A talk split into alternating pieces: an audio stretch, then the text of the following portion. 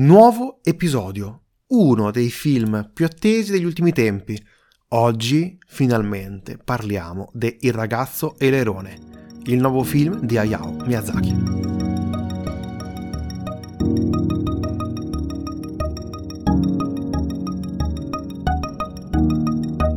Premessa, sono un po' influenzato, quindi sarà un episodio uh, un po' più lento, ma speriamo che non si sentirà troppo la differenza.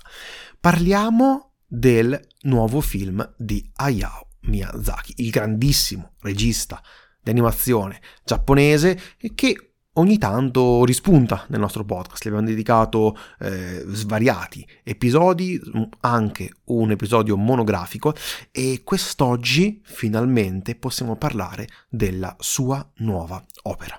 Una sua nuova opera che, diciamolo da subito, eh, all'interno racchiude appieno tutto ciò che Miyazaki eh, ci ha insegnato, tutto ciò che Miyazaki ha portato nel corso del tempo nel suo cinema, nei suoi film. C'è molto sogno, c'è molto cinema, c'è molta fantasia.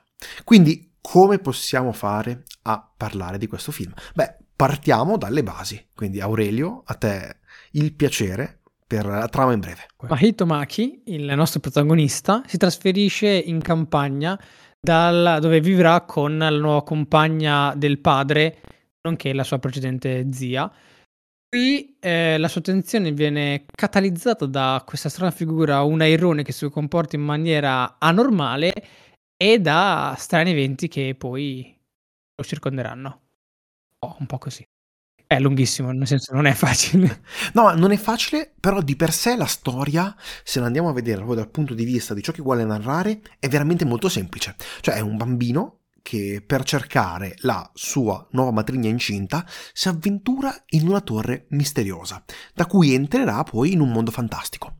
Questa, se vogliamo andare a stringere ancora di più la storia eh, di, di questa pellicola, come detto, molto semplice, e però in questa semplicità cosa succede? Si apre un, un labirinto meraviglioso di significati, di immagini, di inquadrature, eh, di quadri, eh, insomma un labirinto pieno di emozioni. Ecco, di alcuni di questi significati vorremmo un po' parlarne oggi, perlomeno io parlerò un po' di quelli che ho percepito, perché eh, secondo me questa pellicola ha la grande capacità di permettere a qualsiasi persona di trovarci qualcosa di diverso. Ognuno potrà avere una propria interpretazione diversa. Ed è anche alla fine la cosa bella, la cosa bella di queste opere, no? È che il film si può godere eh, non solo per una componente visiva che onestamente lascia senza fiato, è veramente grande cinema, ma può anche essere eh, vissuto in una maniera più profonda andando a cogliere eh, vari significati, andando poi, una volta finita la pellicola, a pensare su cosa voglia rappresentare eh, questo film. Però, come detto, eh, è fatto talmente bene, secondo me, che ti permette anche senza andare ad addentrarti in, uh, alla ricerca di questi significati, di poter andare a godere pienamente di un, un'espressione artistica altissima. Ora, si potrà capire, questo film, eh, parlo anche a nome di Aurelio, ci è piaciuto assai. Eh, come mai cercheremo adesso di andare un po' a, a parlarne?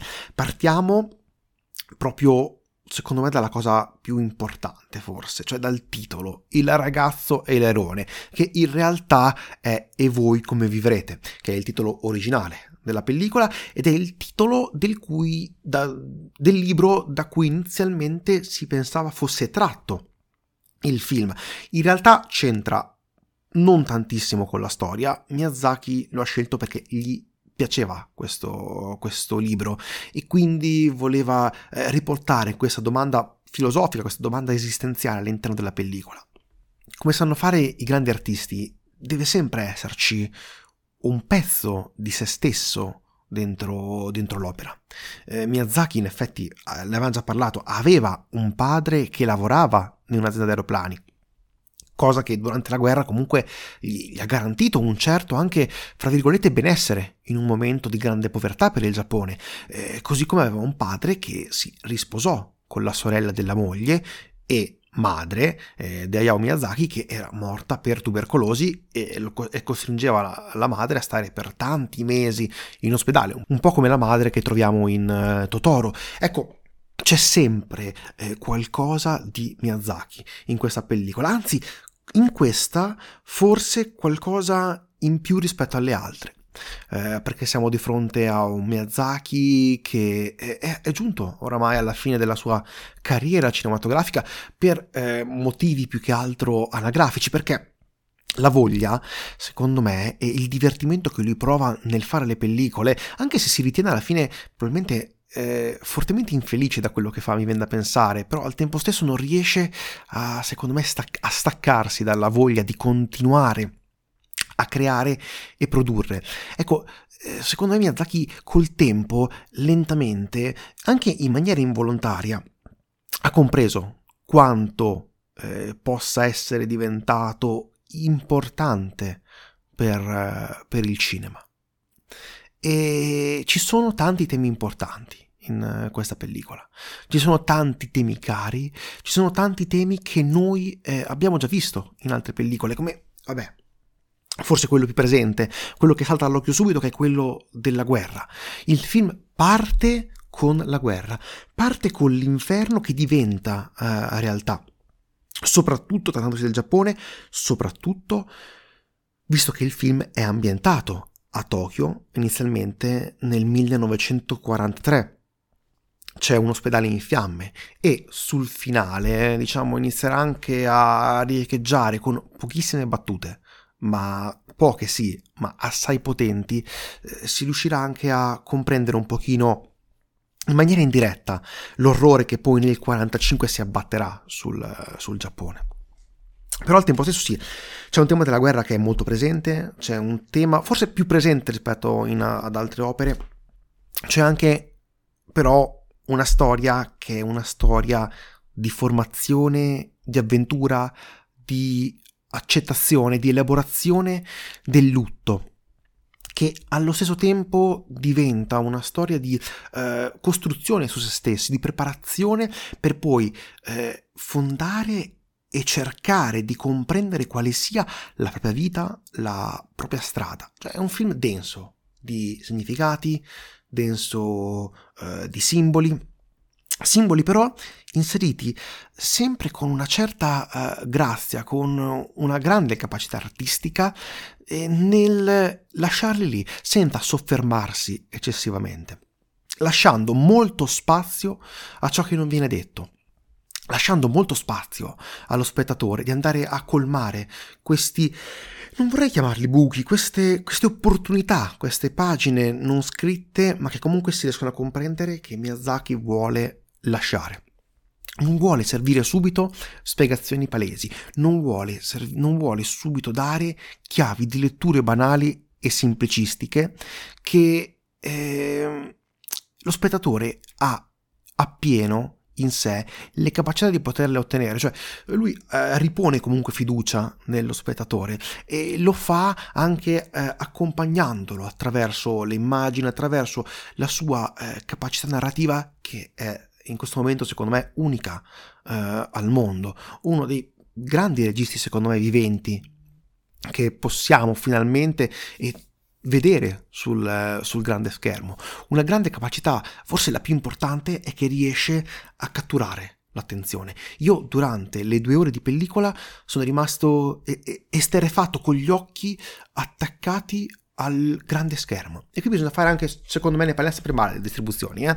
però certe volte bisogna fare anche i complimenti. Eravamo un po' scettici per questa eh, distribuzione che arrivava eh, sull'inizio del 2024, eh, però visti anche i forti risultati che hanno avuto, perché si parla di più di 4 milioni, questa, bisogna dargli anche atto di aver portato un film di Miyazaki per molto tempo, per più di 3-4 giorni diciamo, in una sala cinematografica e questo è un film che deve vivere in sala, è un film che eh, è puro cinema e quindi va visto sul grande schermo per svariati motivi. Ora, tu cosa ne pensi? Diciamo un po' dei, dei temi, dei, dei, simbolismi. Che cosa, che cosa ti ha colpito? Allora, come detto te, anche a me è piaciuto molto. Uh, forse per il mio non il miglior film di Miyazaki che abbia mai visto, però è assolutamente molto molto bello. E mm, come detto te, la distribuzione, la distribuzione l'ha tenuto in sala per più giorni e infatti si è visto, nel senso buttando un occhio al, a quanto sta guadagnando in Italia, comunque è una cifra altissima nel mondo, esorbitante. Come ne parlavamo prima, tutti i film di Miyazaki, alla fine, almeno quelli più recenti, stanno guadagnando tantissimo. Sì. Perché inizia a essere sia film evento che film con un uh, spesso contenuto artistico. Quindi, cioè, connubia un po' tutti. Mm-hmm. Sì, sì. Magari uscisse un film all'anno del studio Ghibli piuttosto che da Disney. E... Beh, soprattutto se fai il paragone con gli ultimi film Disney usciti. Il paragone con Wish, secondo me, è abbastanza impietoso, o comunque con le ultime pellicole che sono uscite da Disney eh, dimostrano una certa, secondo me, mancanza di, di idee, cosa che invece Miyazaki, pur avendo 80 anni e passa, eh, onestamente non smette mai di, di stupire e di inserire, ma Prego, continua pure. Chiusa la mia parentesi. Sì, beh, mi sto allenando per le varie freccettine che lancerò durante, durante, gli Oscar, per l'episodio per gli Oscar che manca ancora un sacco, quindi devo tenermele da parte perché se no le consumo tutte. Allora, tornando, facendo finta di tornare seri, sì, c'è il tema, allora, il, tuo, il tema del lutto è molto interessante, forse è quello che dopo un po' ti, ti, un po' ti stanca perché per certi punti di vista è qualcosa di un pochino già non già visto, ma già, sì, già visto, già un po' sentito. Eh, quindi lui che deve accettare le, l'effettiva. nel senso che la madre sia scomparsa e che deve accettare la nuova madre. È una cosa che comunque si è già vista, che però non, non lo mette in maniera. Non possiamo dire canonica perché nulla di ciò che vedrete o avete visto è canonico o già visto o banale, senza ombra di dubbio. E però diciamo non, non, comunque non ti stufa. Altri temi invece quelli della guerra oppure la situazione di tensione della guerra, oppure la situazione di tensione a livello politico, idee politiche, quello è molto presente e, e ci sono dei paragoni spettacolari. Dopo, cioè, lascio a te l'onore di poterne parlare. E, ehm, bellissimo. Um, sì, tutta questa sorta di miscela, ma non minestrone. Mi sembra proprio questa sorta di eh, unione dei, di vari aspetti di vari personaggi che ti portano avanti nella storia e, e, e sì, questo personaggio che piano piano muta, piano piano cambia e, e come dicevi te è tutto un viaggio molto introspettivo di crescita, proprio crescita per se stesso, ma non per giungere a una risoluzione del ah devo essere buono, devo essere bravo, no Assolutamente no, perché ritorniamo a un tema del bene e del male di eh, Hayao Miyazaki, che è una cosa comunque abbastanza presente nella cultura asiatica piuttosto che da noi, cioè che n- non, non, non, c'è sempre solo bene e solo male, c'è sì. sempre una commissione dei due, tonalità di grigi, uno può essere non t- completamente male, non completamente bene, però non è che ci tende che tutti devono essere completamente bene, completamente male, quella è una concezione abbastanza eh, occidentale se, sì. se, non sbaglio. E infatti anche nel senso non posso dire niente sul finale, però questa, questa non tende a non essere puramente bene o puramente male, ma qualcosa in mezzo. È molto interessante perché è, è effettivamente una lettura anche della, della, società, delle realtà, delle persone, soprattutto molto reale. Soprattutto perché molte cose dipendono dal proprio punto di vista. Sì. Cioè, se una cosa ti sembra sbagliata secondo il tuo punto di vista, secondo un altro punto di vista invece no, non è sbagliata secondo il proprio punto di vista, cioè, quindi c'è questa molteplicità e molto molto interessante. E poi vabbè ci sono un sacco di, eh, di riferimenti, come dice, parlavamo che c'era il riferimento all'inferno di Divina Commedia con una scritta su una porta, cioè è, è è ricco ma non stancante, non, non, ti stanca per dire ah c'è ancora quello, come anche dicevi i simbolismi, non ci sono eccessivi simboli ridondanti, ce ne sono, però spesso qualcosa ti lascia fluire e soprattutto una cosa che è, ho sempre apprezzato è che c'è questa situazione eh, di entità fatate, entità spiritiche, entità magiche che vivono normalmente nel, nel loro mondo, nell'ambiente e poi magari tu li scopri, però non li scopri in maniera blanda, cioè loro esistono, hanno la loro esistenza, spesso nessuno ti spiega cosa sono, perché come sì. dire, uno arriva e non ha mai visto i cani e i gatti, non è che le persone gli spiegano cosa sono i cani e i gatti, cioè sì, sono sì, quelli adattati a loro, come per esempio quella quello spirito, non mi ricordo di cosa, su quell'isola dove ci sono la prima volta che si vedono i pellicani, cioè lì dopo quella cosa non viene più fuori, è soltanto una sorta di, di, di identità, divinità, quello che vuoi, che bisogna bisogna farci attenzione, bisogna curare certi aspetti e basta, è finita lì. E, sì. e, quello è sempre un aspetto che mi ha sempre, sempre affascinato perché ti dà una sensazione di complessità del, dell'ambiente che, che stanno vivendo i personaggi, che stai scoprendo, ma che non ha bisogno di spiegazioni. Cioè, è così, questo è ciò che io ti mostro, poi ovviamente c'è altro, però io ti mostro questo e tu conosci questo. Eh, sì, quella, quella porta che porta vabbè, scusate il gioco di parole, alla tomba di questo illustre maestro, eh, sopra la quale c'è scritto in sostanza colui che farà come me morirà.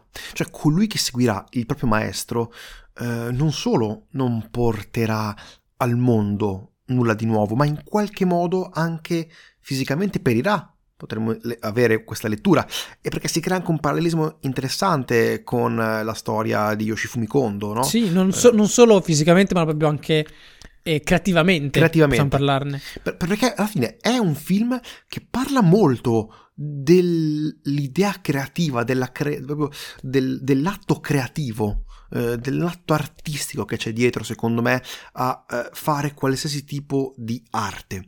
È un film eh, che basa tanto, soprattutto sulla seconda parte no, di, di, questa, di, questo film, eh, si inizia ad addentrarsi, e la vedete bene quando si entra nelle porte, nella porta, fra virgolette, dell'inferno, che ho scritto eh, palesemente, fecemi la divina potestà, il canto 3. Ora ci correggeranno i lettori se sbagliamo, ma dovrebbe essere il, il terzo canto dell'inferno, proprio quello in cui eh, Dante arriva alle porte. Eh, L'airone guida Maito come Virgilio con Dante, che però l'airone al tempo stesso è anche un traghettatore nell'immaginario mitologico giapponese, un po' alla, alla, alla Caronte. Ecco, questo è un viaggio misterioso nel mondo di un prozio lontano, un viaggio nella mente artistica di una persona che vuole cercare un proprio erede da un certo punto di vista. E quindi rientra anche questa idea, questa tomba eh, molto mistica di una personalità che non viene spiegata ma al tempo stesso lascia la possibilità di avere varie interpretazioni come quelle che possiamo avere noi. Ecco, il, questo mondo questo mondo eh, artistico, questo mondo assolutamente eh, strano ma con dei parallelismi con quello reale, diventa poi il tema centrale del film, no? Eh, come detto, soprattutto nella seconda parte. E la cosa più affascinante è che eh, Maito non sarà costretto, diciamo, a, ad avere una scelta. Maito potrà eh, scegliere, potrà eh, decidere cosa fare del proprio mondo. Potrà portarlo avanti, potrà distruggerlo, potrà insomma, alla fine della sostanza, creare la sua storia. Eh, ci sono vari simbolismi eh, in questa pellicola, uno in particolare riguarderà come, come viene costruito il, il, mondo, fra virgolette. Non voglio, sto ovviamente molto astratto per cercare di evitare troppi, troppi, spoiler perché è una pellicola che secondo me va assolutamente scoperta. Ci sono comunque all'incirca 13 pezzetti. Cosa interessante, questo è il dodicesimo film di Miyazaki e ne ha almeno un altro in produzione, quindi potrebbe, non so, tornare anche un certo parallelismo verso, verso la fine della pellicola, tenendo questo numero 13 bene a mente. La cosa che ripensando a, al film mi è, mi, è venuta, mi è, venuta, in mente, ma sì, ci sono tanti parallelismi che si possono tracciare. Avevamo detto eh, la storia di Kondo, così come anche una personalità molto tra eh, bene o male tra luci e ombre come quella dell'Airone. L'Airone che è sì una guida, ma al tempo stesso è molto severo con eh, il, il, ragazzo. Un Airone che forse vuole rappresentare anche il maestro che ha avuto Miyazaki, il suo grande amico, eh, barra rivale da questo punto di vista che è Takahata. Ecco, insomma, è un film denso di storie, di significati, denso di Miyazaki ed è quello che onestamente io mi aspettavo. E la cosa bella di questa pellicola è che sono sicuro con il tempo lentamente crescerà, perché la ritengo una grande pellicola, una di quelle che giustamente sentiremo parlare per tanto tanto tempo. Prima di, parla- di passare alla parte visiva, c'è altro da aggiungere, diciamo un po' sull'idea dei significati, su questa idea de- delle tematiche all'interno del film?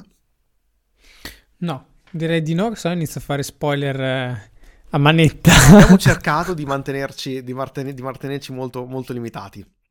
Se volete una discussione senza spoiler, fatelo sapere, eh, ne... saremo contenti di fare un'aggiunta in un'altra puntata o lo andremo ad aggiungere in post-produzione eh, più avanti a questo episodio.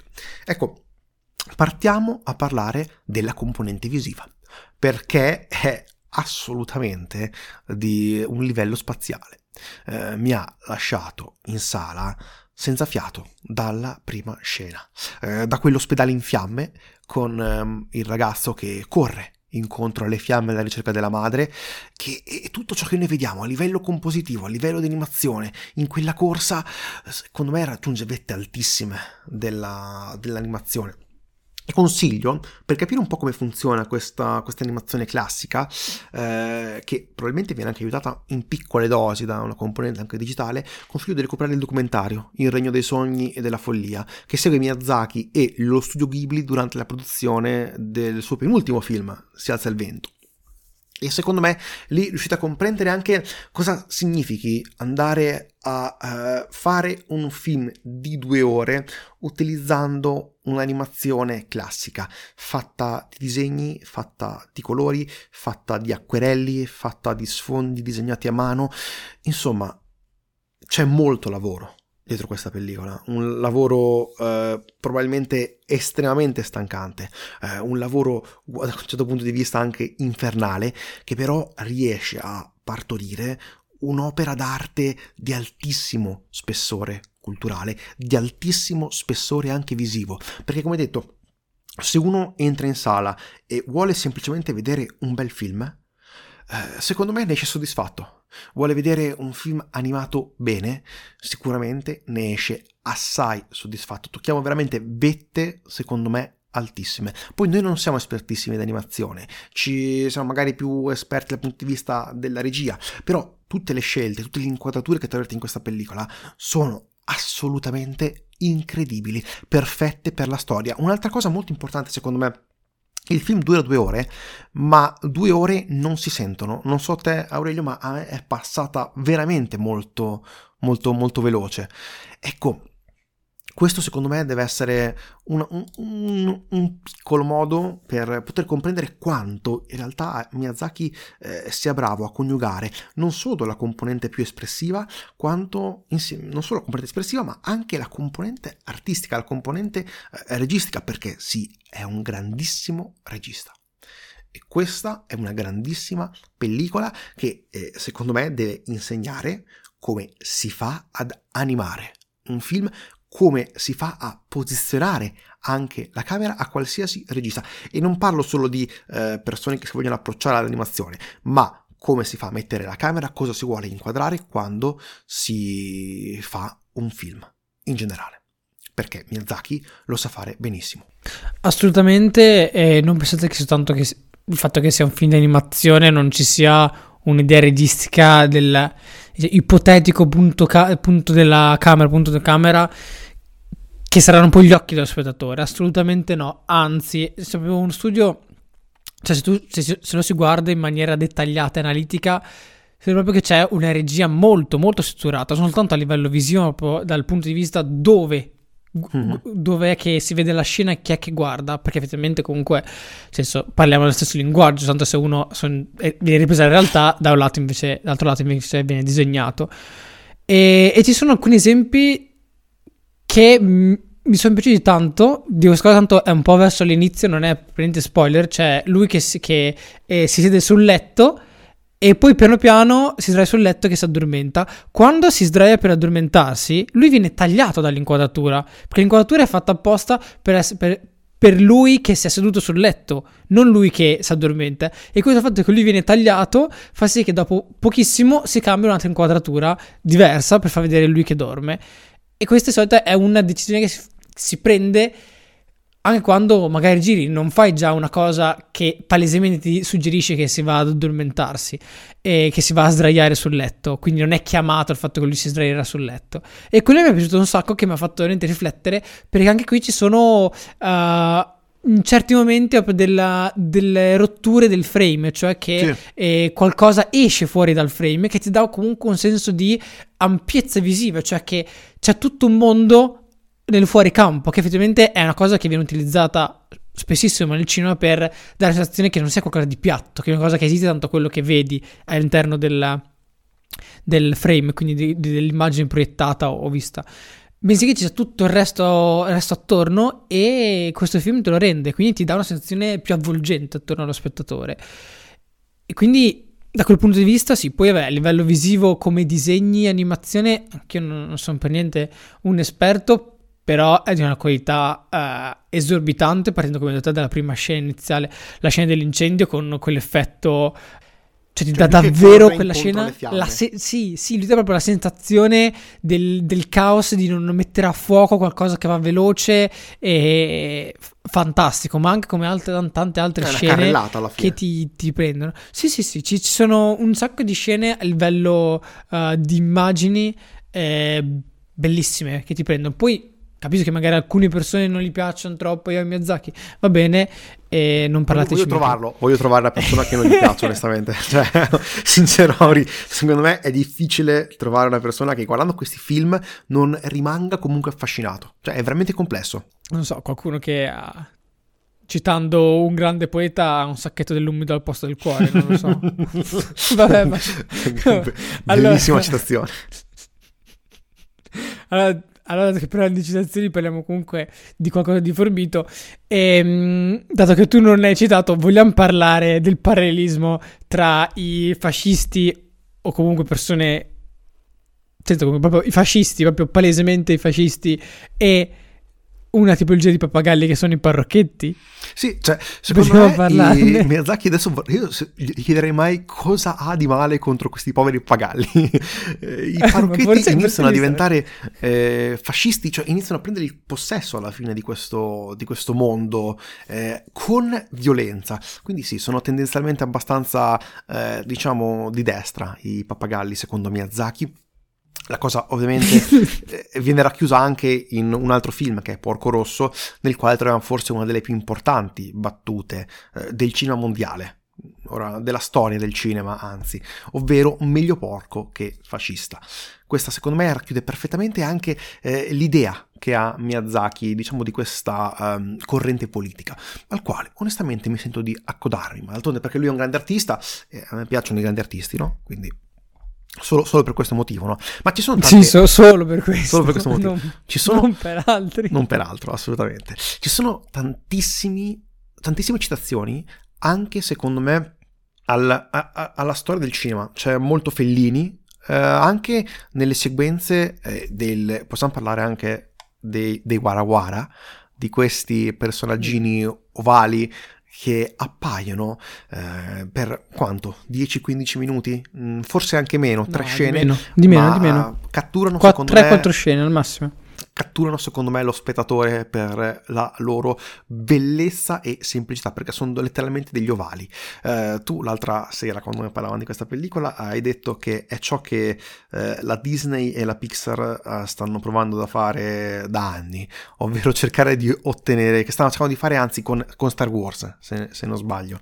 Sì questo era l'uccello nell'ultimo Star Wars che hanno fatto quella sorta di uccello misto pinguino misto non so cosa che tutti sembrava un po' quella, eh, sì, quella mascotte carina che potevi spingere a livello di merchandise in modo infinito su tutto e tutti.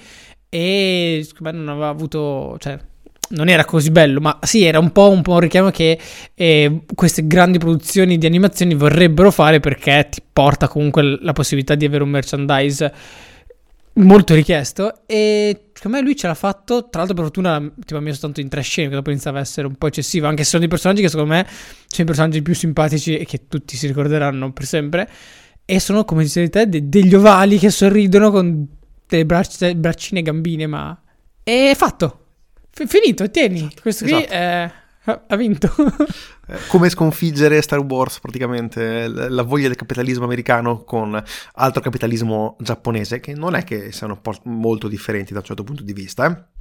Tant'è che io non vedo l'ora, eh, quando tornerò in Giappone, di poter andare ad acquistare qualsiasi cosa abbia degli wara wara sopra.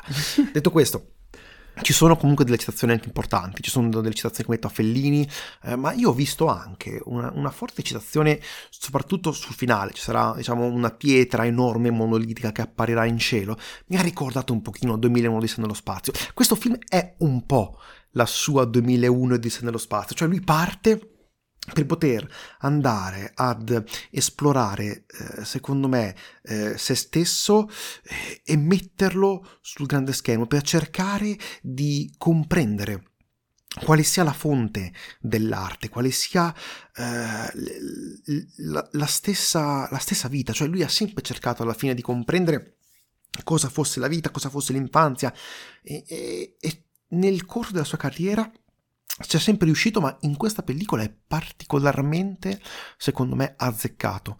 È tutto perfetto, tutto tarato per ciò che vuole raccontare e viene fatto, secondo me, alla perfezione. Citiamo anche, onestamente, la colonna sonora. La colonna sonora di Joe Isaishi, che è spettacolare, eh, collaboratore di lunghissimo corso. Onestamente, arriviamo adesso anche alla stagione dei premi e io spero che questo film possa vincere tutto, tutto, tutto ciò che sia possibile trovare. So che a Miyazaki non gli interessa particolarmente dei grandi riconoscimenti internazionali, a lui interessa semplicemente raccontare le proprie storie. Però io sarei contento se la, la, sua storia, questo film, possa essere eh, sempre di più innalzato, perché bisogna promuovere certi film, bisogna promuovere certe pellicole che portano avanti il cinema, portano avanti eh, l'animazione, portano avanti eh, ciò che l'essere umano come arte può fare e quindi è giusto che debbano essere riconosciuti. E la cosa più importante però è il riconoscimento che sta avendo in sala, ne hai già parlato, sta incassando tanti soldi e questa onestamente è una bellissima notizia. Cioè se tu eh, distribuisci un film per più di, diciamo, di una settimana e mezzo e il film è fatto da un bravissimo regista, è così strano che il film effettivamente incassi, cioè è estremamente strana sta cosa, eh, si vede che lasciando i film in sala pe- pe- la gente va in sala. È molto strano, Chi, vero? Chissà, chissà perché. È molto. Eh, a, a, non, me, non, me, lo so spiegare, io però non sono un distributore, quindi magari non so certe cose. Chissà perché le persone vanno a vedere i film belli se li tengono in sala. Altra cosa molto importante, e ci tengo a sottolinearla, eh, non c'entra niente con questo discorso, però ritorniamo un pochino sulla componente visiva eh, del film. Trovami, Aurelio, una, un frame che sia brutto in questa pellicola, che non possa essere un quadro da appendere eh, in, in, salotto e da ammirare come opera d'arte. Riesci a trovarmi un frame brutto in questa pellicola? Ma eh, sto pens- ho preso del tempo per pensare, santo per motivazioni teatrali, non, non, non. Direi di no. Forse quando si spegne, da, no. quando si spegne, quando finisce il film che va a, a nero, mi viene da pensare. Eh, eh, sì, voglio dire anche quello, ma era scontato davvero dire, vabbè, dai, una sfelinata.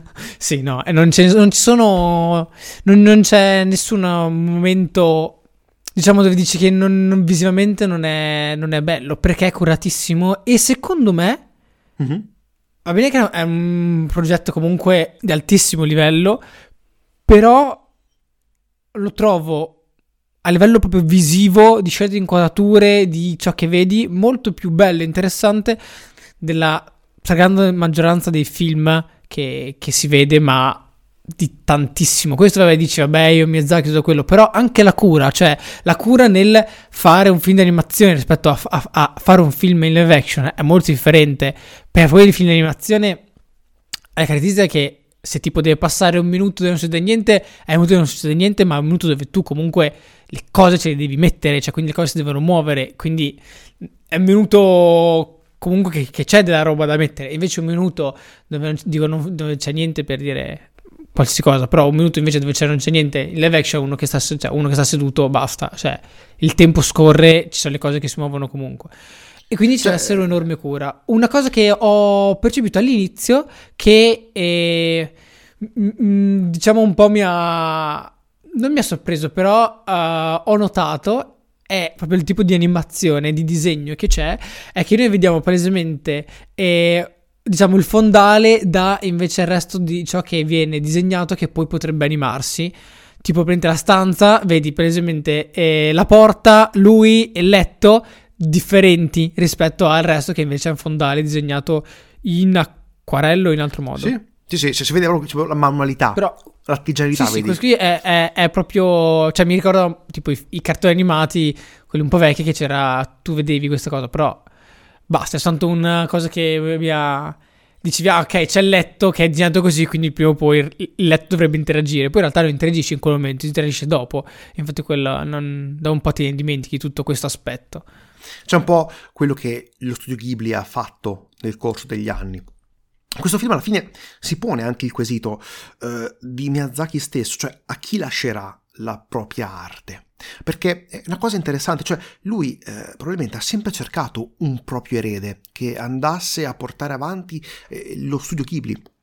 Erede che eh, non ha trovato, ma ci accorgiamo forse che anche lui si accorge al tempo stesso che è giusto così, che non bisogna per forza seguire il maestro, anzi bisogna andare avanti.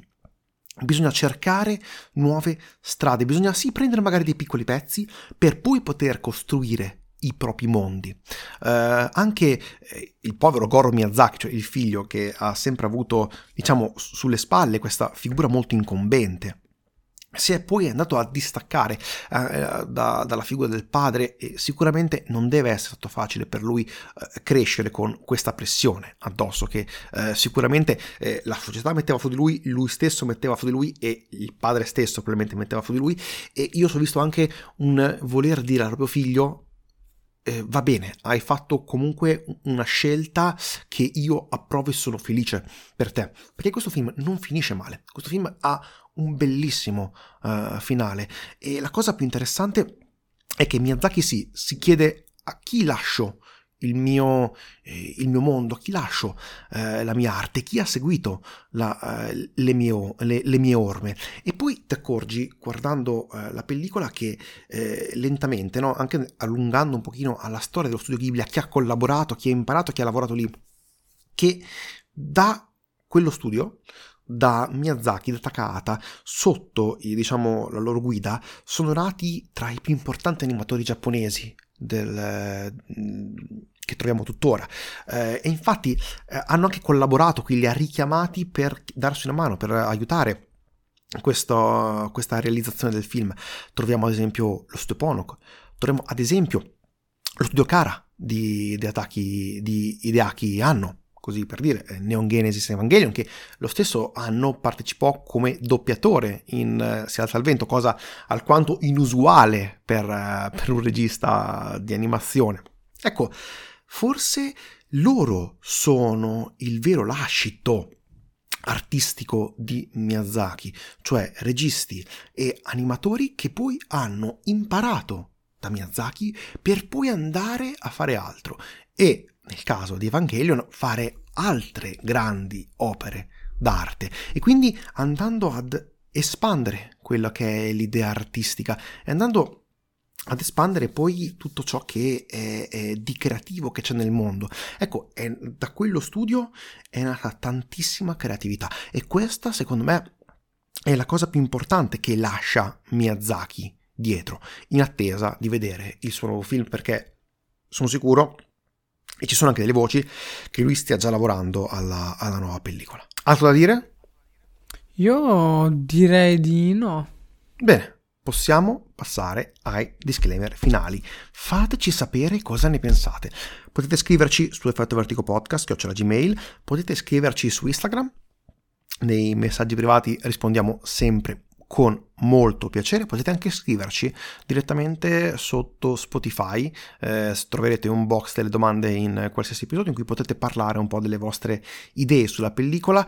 Ci teniamo poi ad ascoltare tutte le idee, anche quelle opposte a noi che è sempre divertente. Ecco che cosa vi ha lasciato a voi questa, questa pellicola, come l'avete vissuta, perché secondo me possono nascere tante eh, storie, tanti eh, significati da un film del genere e veramente ci fa sempre tanto piacere quando ci scrivete, quando ci fate sapere cosa ne pensate. Detto questo, direi che siamo arrivati ai saluti. Noi vi ringraziamo, io sono Tommaso. Io sono Aurelio. E questo è l'effetto Vertigo. Grazie mille, arrivederci.